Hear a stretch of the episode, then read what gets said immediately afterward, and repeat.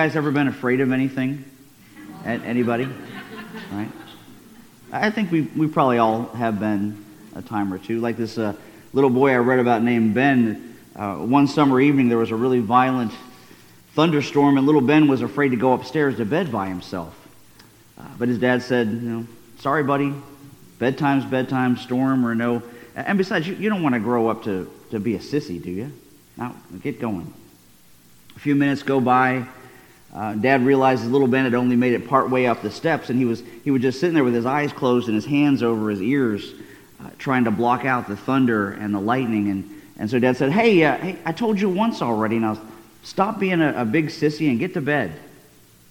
Well, of course, by this time, Mom heard, and she intervened and took little Ben by the hand and walked him the rest of the way up the stairs and and tucked him into bed. But just as she was about to turn off the lights uh, little Ben reaches out and says, Mommy, will you sleep in here with me tonight? Mom smiled. She said, No, honey, I can't sleep in your room. I have to sleep with Daddy. Little Ben looked at his mom and sniffled and said, Who's the sissy now?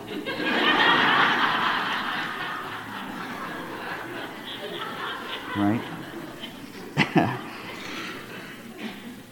but, you know, who's the sissy now? But seriously, there are, there are all kinds of things uh, for us to be afraid of, aren't there?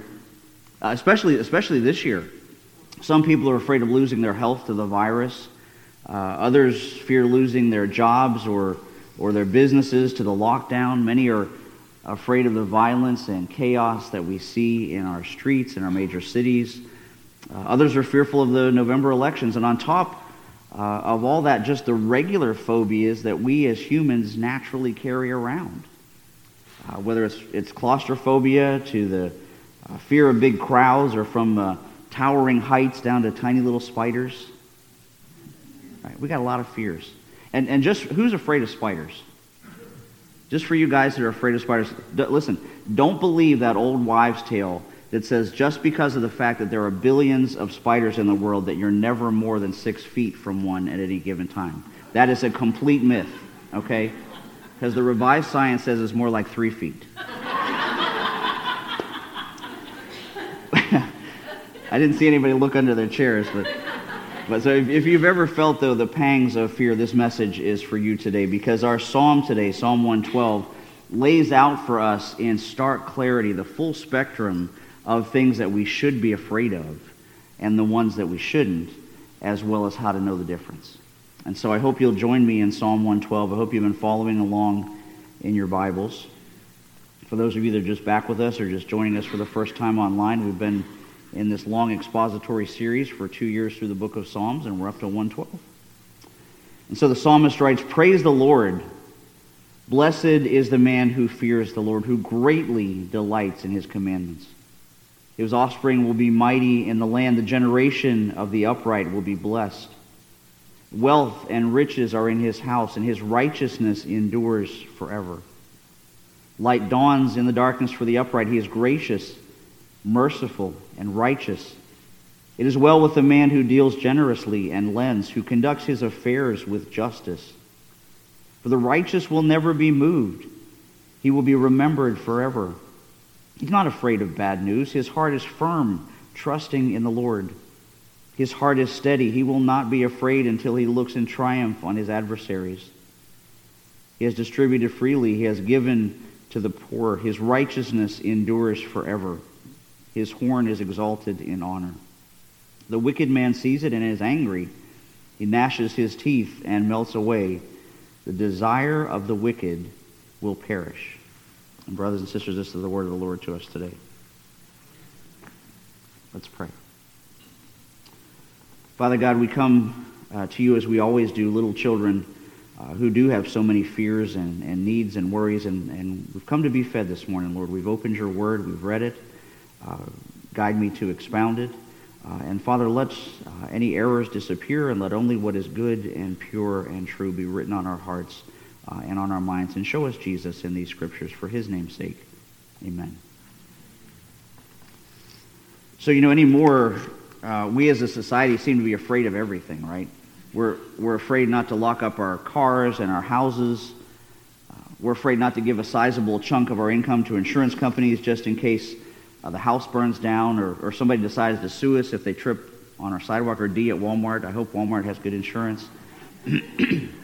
We're afraid of, sometimes of making even the smallest financial transactions, which is why those little debit cards you carry around has those 16 numbers on the front and three on the back and a security chip.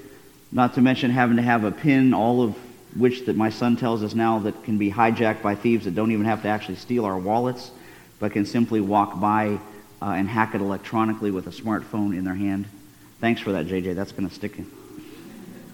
Uh, and all of those are just relatively minor problems compared to some of the things we've witnessed this week in a world that is just full of mayhem and madness and destruction. Some, some of it natural, some man made.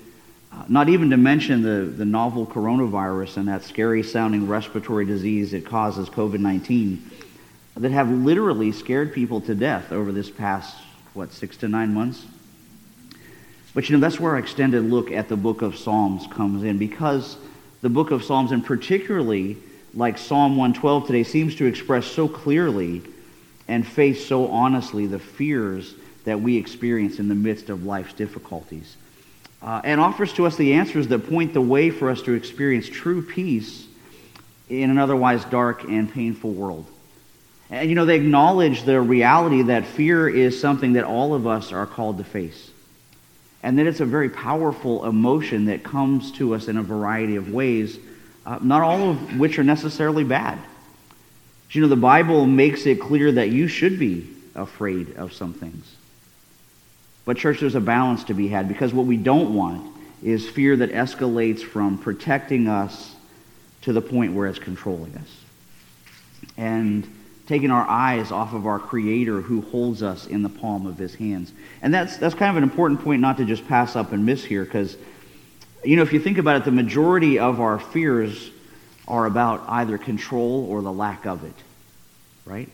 None of us can guarantee our success in our finances uh, or our careers, in our physical well being, right? C- companies close down and are downsized or sold, uh, leaving folks without jobs, leaving uh, some of you retirees without promised retirement benefits. Uh, stock market can always tank, taking our nest egg with it. Uh, and in the same way, neither our personal health nor the health of our families can be guaranteed. And so, in all of those areas, if we are our own primary source of security, we're going to be tempted to panic. That's where the good kind of fear can be helpful because just like the physical fear that keeps us from doing stupid things, there's also a healthy kind of fear in our relationship to Almighty God. Uh, not, a, not a terrifying fear that would send us running scared, but instead a deep and abiding reverence for who God is and a knowledge that He has a plan laid out for us in His Word. That's why our psalmist said this morning, Blessed is the man who fears the Lord, who greatly delights in His commandments. He is not afraid of bad news. His heart's firm trusting in the Lord, meaning that people and circumstances may seek to destroy our lives, but brothers and sisters, we have a God who loves us. The God who loves you. That's why our Lord says in Matthew 10, Aren't two sparrows sold for a penny, and not one of them will fall to the ground apart from your Father? But even the hairs of your head are all numbered. Fear not, therefore, for you are of more value than many sparrows. But now I need to stop for a minute and qualify that because when I say that the Lord loves you and cares for you, I'm not affirming universalism. This is not the idea that, you know, everybody's saved and we all go to heaven. This hope and this consolation that our Lord speaks about and that Psalm 112 affirms is directed only to those who are committed followers of the Messiah. I mean, simply put, if you have not publicly declared your faith in him, then this promise does not apply to you, and, and may I say you have good reason to be afraid. Uh, because God is the God of peace and comfort and salvation of only those who are inside a covenant relationship with Him.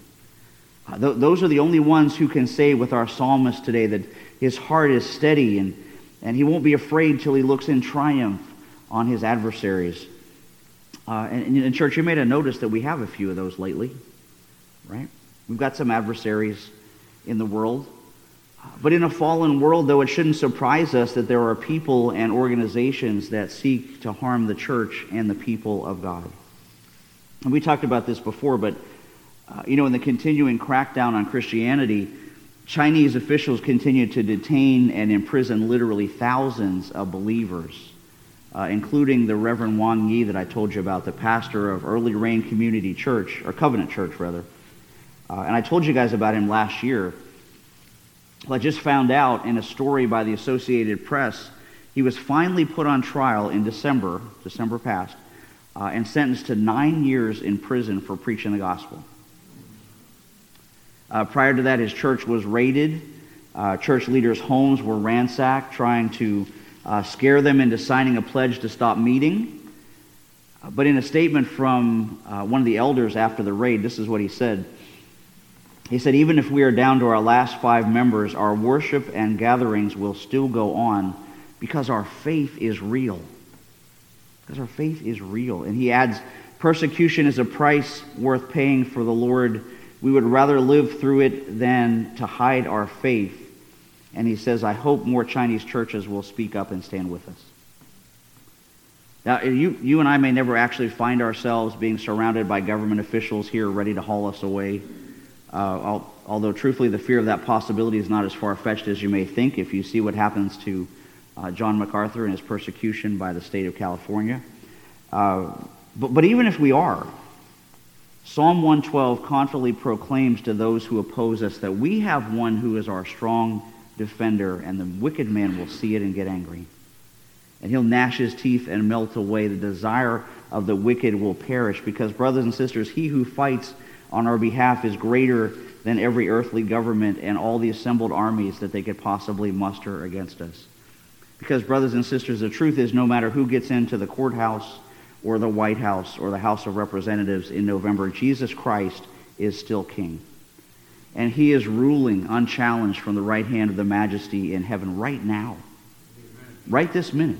Which is another reason for you not to be afraid, particularly of the upcoming elections. And so now, now just as good a time as any to set the record straight about what I believe. The truth is, guys, that because I believe in the absolute sovereignty of God and his guiding hand in history, that he and not we will select whoever is president in November. As simple as that. No, no matter who you or, or I or anybody else would like to see. And so for me personally, uh, guys, I don't care who you vote for. You can vote for Donald Trump. You can vote for Donald Duck. You can vote for Joe Biden. You can vote for Joe Namath. Uh, you can write in your own name, or better yet, write mine in. I can't do any worse. But, but please, please hear me on this, okay? Please hear me. What I care about pastorally and what keeps me up at night and what makes me honestly afraid to the pit of my stomach is knowing that there are dear, dear people who I know and love and care about who are on the wrong side of God's word when it comes to empowering platforms and parties who promote abortion up to 20 weeks and gay marriage and trans bathrooms in schools that my kids have to go to and Islam over Israel and cultural and economic Marxism over Christian capitalism and radical protesters over the police. Guys, you got to pick a lane and own it, but you can't be in both.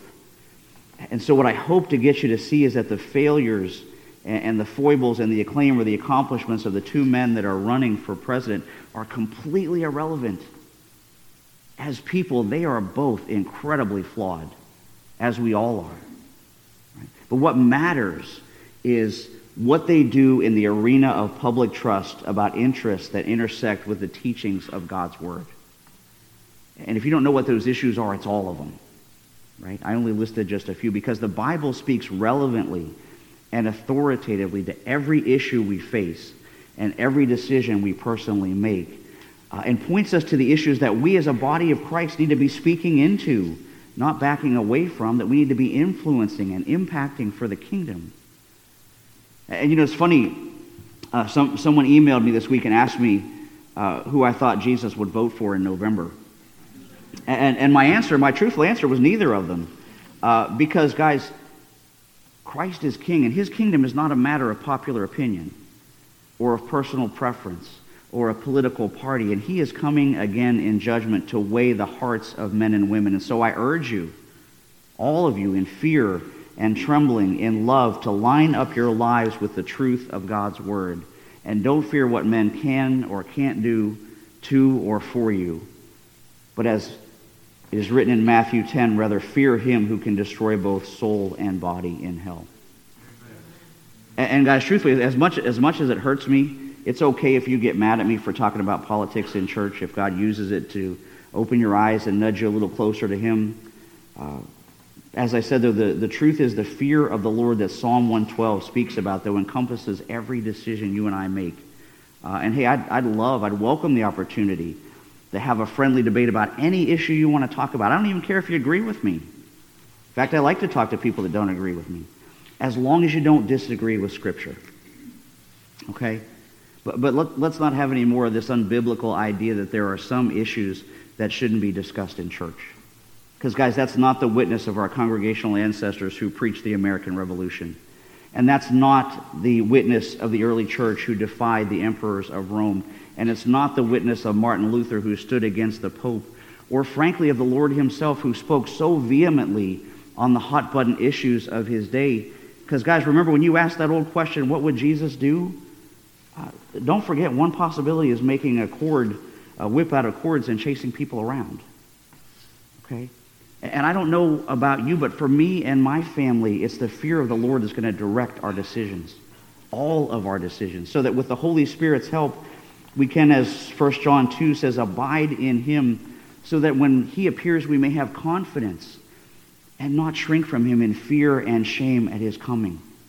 Knowing that God has a good and eternal purpose for us, and no matter what comes against us, the righteous will never be moved. And not because we're righteous, but because Christ is. Because you see, to call upon the Lord Jesus Christ is to look away from yourself and to look away from your fears and your failures and your own personal opinions and all of your attempted good works and to look exclusively at the Lord Jesus Christ. And how do you do that?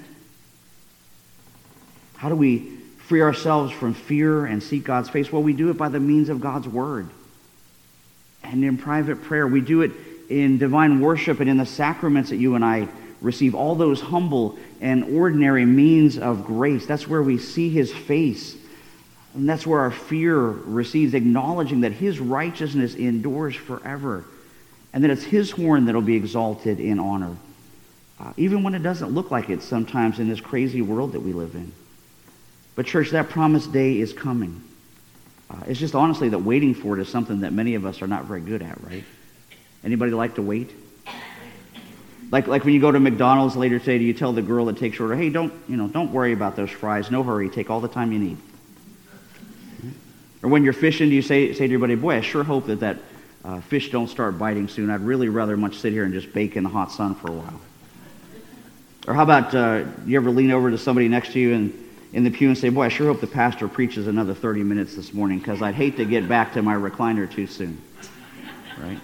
Waiting isn't always easy, especially when we want to know when deliverance is going to come. Especially when we want to know when are we going to feel better. Especially when we want to know when is life going to get easier. Uh, when will those who seek to hurt us get their payback? When will the future not seem so frightening? And the answer is in God's time. We just don't always like that. It reminded me of a quote by the great New England preacher Philip Brooks who said, The trouble is that I'm in a hurry and God isn't. Right? I'm in a hurry and God isn't. Haven't we all felt that way at times? Like we're in a hurry and God isn't? Uh, and since we don't know the particulars of what God has purpose for us, we need to trust in Him and wait, knowing that you don't have to take matters into your own hands. Uh, you don't have to sit around and worry uh, what will happen next because God's answer to fear is not a plan or a program or a handy piece of advice, it's a person. It's in the person and the work of Jesus Christ, the perfect, sinless Son of God on the cross of Calvary, and that great exchange accomplished there where the worst about us is unfairly laid on him and the best about him is now graciously laid on us. If we seek his face and hear his voice and turn our hearts to him free of fear and confident in the fact that Psalm 112 says that light dawns in the darkness for the upright. And so I, I pray that that's true for you today. Because, brothers and sisters, the scripture also says that judgment is based on this fact that God's light came into the world, but people loved darkness more than the light, for their actions were evil. All who do evil hate the light and refuse to go near it for fear their sins will be exposed. But those who do what is right come to the light so others can see that what they're doing is what God wants. if we've received him by faith. So will you do that today? Will you do that as we come to the table? Will you, will you step boldly and confidently into Christ's light? Because, church, I got to tell you, life is just way too scary without him. Amen? Can we pray with together? God our Father, is truly right and our greatest joy always and everywhere to give you thanks and praise, especially in this Holy Supper, recalling that perfect sacrifice once offered on the cross by our Lord Jesus Christ, and asking you by the joy of his resurrection and in expectation of his coming that you unite us in your truth and love so we can confess your name and sit together at one table. So come now, Lord, and continue your transforming work in this place and in this time, that eyes may be opened that hearts may be radically changed by the good news of the gospel. And so, remembering now your mighty acts in Jesus Christ, we take from your creation this bread and this wine, and we ask you to pour out your Holy Spirit upon us and upon these your gifts, that this meal may be for us a communion with our Lord and Savior Jesus Christ, in whose name we pray. Amen.